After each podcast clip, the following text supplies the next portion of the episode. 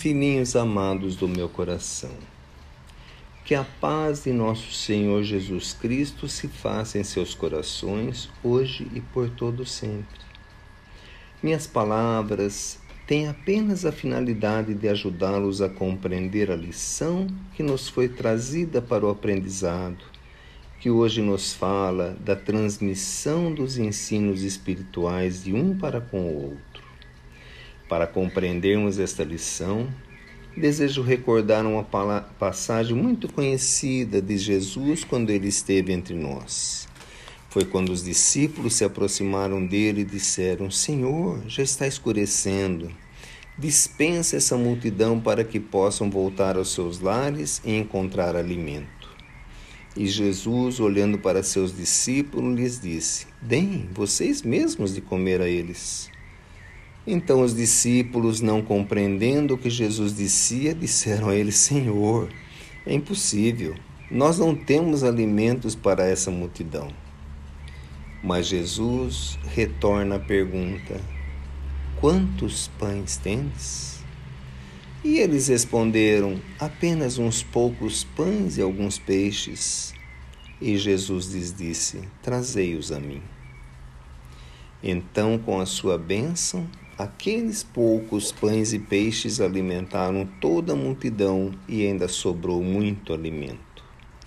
Meditemos nesse acontecimento no campo dos ensinos espirituais.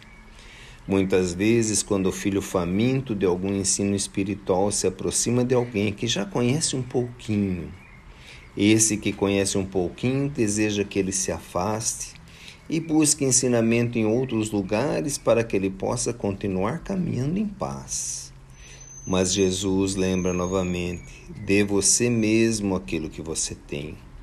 E muitas vezes, olhando, olhando perplexos para o que Jesus disse, dizemos: Mas é impossível convencer essa pessoa. É impossível dizer a ela das coisas espirituais que eu estou aprendendo porque ela faz ouvidos surdos, ela não compreende o que eu falo, ela age de forma diferente. E Jesus, mais uma vez, vem em nosso socorro e pede: Dai a mim o que você tem e eu entregarei a ele. Esse dai a mim o que você tem significa: faça sua parte com amor e deixa o resto por minha conta. E aquele que compreende esse ensinamento, mesmo sabendo que o outro não vai entender, com uma postura amorosa, vai ensinar o quanto lhe for possível, com palavras, com pensamentos e com oração. E a Jesus cabe a continuidade da tarefa. E eu vou lhes contar algo que não é segredo para vocês. Todos, indistintamente todos, têm um anjo de guarda.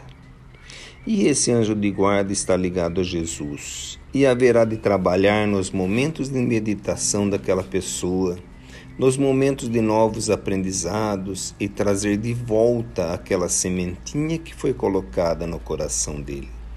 As multiplicações estão nas tarefas de espíritos bondosos que vêm em socorro da humanidade para que possam entender os ensinos de, do Evangelho. Mas aos filhos cabe, cada um tem uma tarefa muito importante, que é de dar o seu pãozinho. Porque senão não haverá ambiente para a espiritualidade trabalhar na mente daquele a quem ela quer ajudar.